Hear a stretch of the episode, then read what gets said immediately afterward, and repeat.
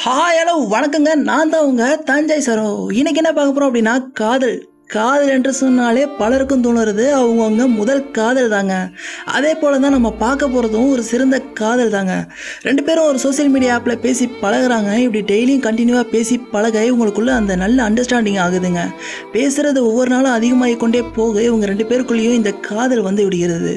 இப்படி இருக்க ரொம்ப சந்தோஷமாக இவங்க அந்த காதல் நாட்களை கடக்கிறார்கள். அந்த பையன் ஹிந்து இந்த பொண்ணு கிருஷ்ணன் இப்படி இருக்க ரெண்டு பேர் வீட்லேயும் ஒத்துக்க மாட்டாங்க என்று தெரிஞ்சும் லவ் பண்ணுறாங்க திடீர்னு ஒரு நாள் அந்த பொண்ணு மயக்கம் போட்டு விழுந்துடுறா ராவ காலேஜில்.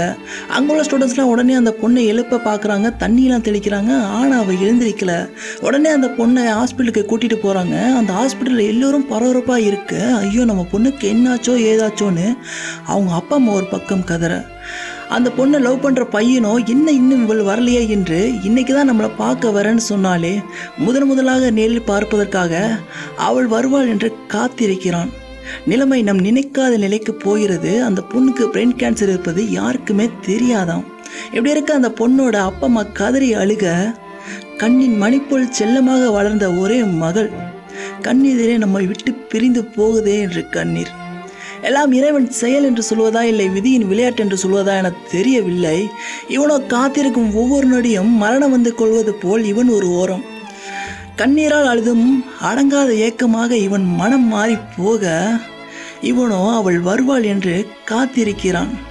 அவனின் கண்ணீரில் சில வரிகள் காத்திருக்கிறேன். என் காலமும் போகும் வரை என் காதலி நீ வருவாய் என காலமும் கடந்தது கனிந்த இதயமும் கல்லாயானது.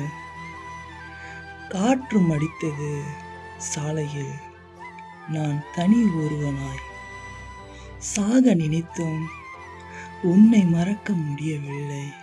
நான் சாக நினைத்தும் உன்னை மறக்க முடியவில்லை. வாழ நினைத்தும் நீ என்னுடன் இல்லை. தெரிந்து கொண்டேன் நீ இல்லாத உடல் உண்ணும் உணவிலும் சேராதென்று. கல்லறையும் இருளால் ஆனது உன்னால் கண் இமைகளும் மூடாமல் திறந்தது. நீ வரும் வழி பார்த்து காத்திருக்கிறேன்.